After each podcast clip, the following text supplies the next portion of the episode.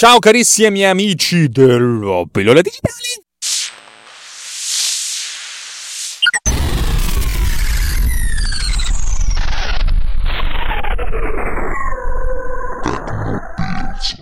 Ok, un piccolo follow up di un nostro caro amico Filippo Strozzi che ci ha chiesto una delucidazione a tal proposito. A tal proposito di che? Stiamo parlando di un follow up cioè di una risposta di qualcosa che segue la puntata 1.5 per asterisco, anzi no, 1.5 per punto esclamativo, ehm, che era quello in cui spiegavo fondamentalmente come, apri parentesi e perché, chiudi parentesi, la gente ascolta e può ascoltare podcast a velocità velocizzata. spesso e volentieri a 1,5 per, anche se c'è gente che come abbiamo visto che arriva a 3 per e non so come ce la facciate, vi, vi rispetto, vi stimo perché io sto passando gli ultimi giorni ad ascoltare qualsiasi cosa, in qualsiasi ritaglio di tempo per abbassare il, mio, il mio backlog. Allora, Filippo diceva molto semplicemente: Alex, tu che sei uno che sai le cose. Non credo che abbia usato queste parole, però me le sono inventate così. E non credo neanche che abbia questa voce, anzi, è una voce molto più profonda della mia. Ha una voce molto cavernosa. Però utilizzeremo la voce la la la la la per, per indicare Filippo Strozzi. Alex, tu che sai le cose, spiegami perché quando ascolto le cose velocizzate con Overcast si sentono bene, mentre quando le ascolto con YouTube si sentono di merda. Ci sono, c'è una sorta di effetto strano. Allora, la prima risposta è vorrei sentire qual è il contenuto che hai sentito velocemente. Qui intanto c'è gente che sta, sta per fare un bel, un bel, frontalone. Ah, c'è un vigile che dirige, ecco perché va tutto più piano.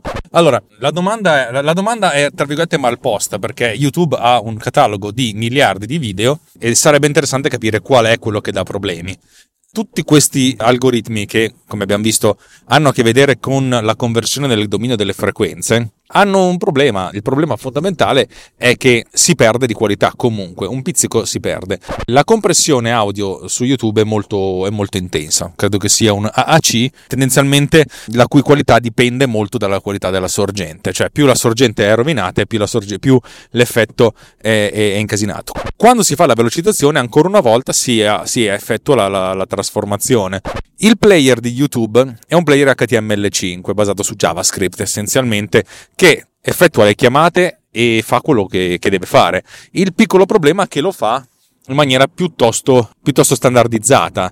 Non so bene se lo faccia facendo una chiamata propria di JavaScript e dunque lasciando l'esecuzione all'interno del browser oppure facendo una chiamata del sistema, cioè comunque lasciando l'esecuzione a una chiamata di sistema. Quello che conta è fondamentalmente che è un intervento che ha due compiti. Uno, velocizzare l'audio senza pesare troppo sul, sul sistema e due, velocizzare l'audio in sincronia con il video mentre gli audio dei podcast non hanno sincronia. Ora, Marco Arment, nella, nella spiegazione su, cui, su, come funziona a grandi linee il suo algoritmo, ha spiegato che, che, si è fatto un po' di ricerca su questa cosa, cioè essenzialmente non ha effettuato la semplice chiamata del sistema che è velocizza, ma se si è riscritto lui parte della cosa, andando a modificare, andando insomma a fare la sua bella conversione con la, con la trasformata di Fourier. In pratica ci ha messo del suo, ed è infatti un algoritmo molto adattato e molto adattativo, nel senso, vedete che se utilizzate la, la smart, lo smart encoding, vedete che va avanti veloce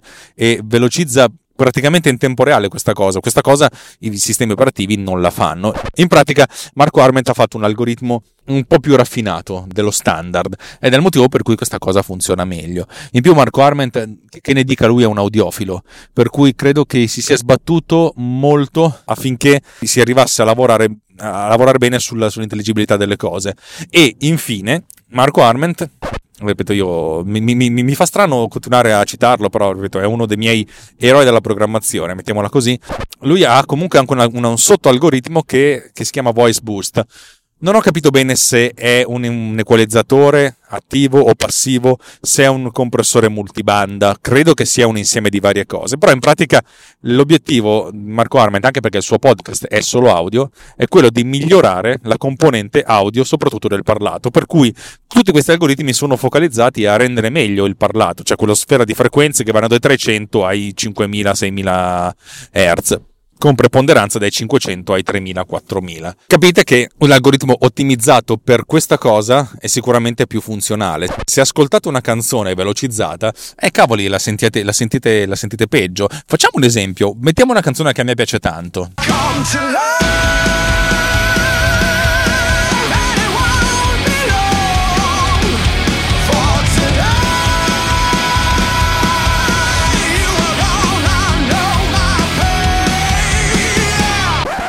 Ok, come sempre vi farò sentire l'intero pezzo alla fine, questa è essenzialmente una scusa per farvi sentire una canzone. Capite che se ascoltate velocizzata la, la, la canzone, non è bella tanto quanto la mia voce, per quanto possa essere bella più o meno la, la, mia voce, però tendenzialmente gli algoritmi sono pensati per mantenere quanto più intelligibile la mia voce. Di conseguenza il resto viene un po' lasciato tra, viene un po' trascurato. YouTube cerca di fare un po' di quello che è meglio, non punta a mantenere l'intelligibilità e anzi il suo approccio qualitativo è meno raffinato tendenzialmente di altre piattaforme.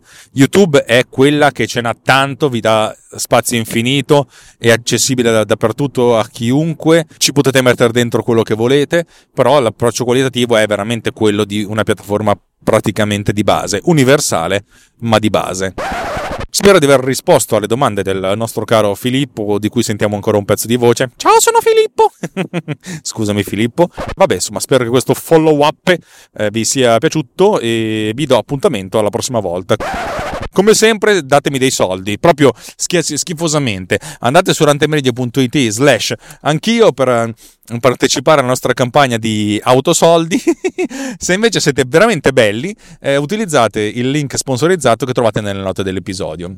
Ora, io vorrei salutare, tanto non mi sentirà mai perché questa trasmissione non è ascoltata da donne, anzi veramente vi sfido, se, se, se tu ascoltatore sei donna, comunicacelo, comunicamelo che ti faremo una, una, sorta di parata in tuo onore. Voglio dedicare questa, questa trasmissione ad Arianna, detta anche Soldato Ansia oppure Kanghi, Cangurella, la quale mi ha chiesto un piacere, nel senso si, come si fa a fare questo quest'altro, ha detto guarda devi comprare questo, ah figata figata, gli ho mandato il link sponsorizzato e lei l'ha comprato però con un link non sponsorizzato, ergo non mi ha dato una virgola virgola di niente.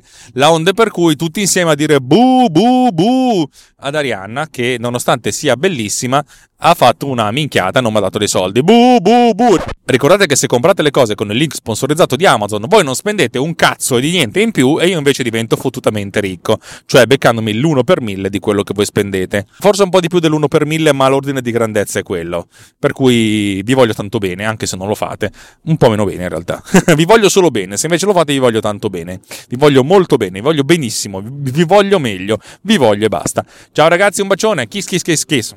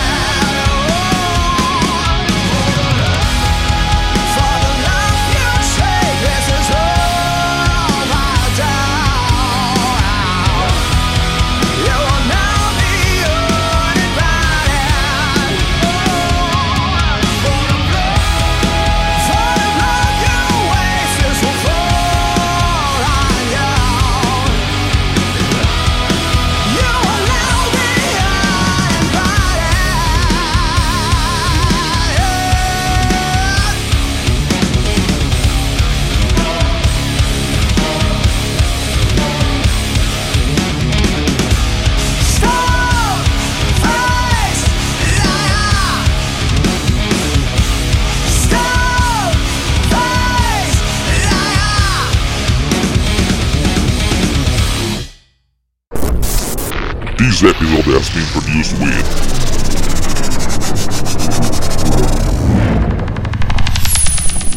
Pod Cleaner. Discover more at podcleaner.com.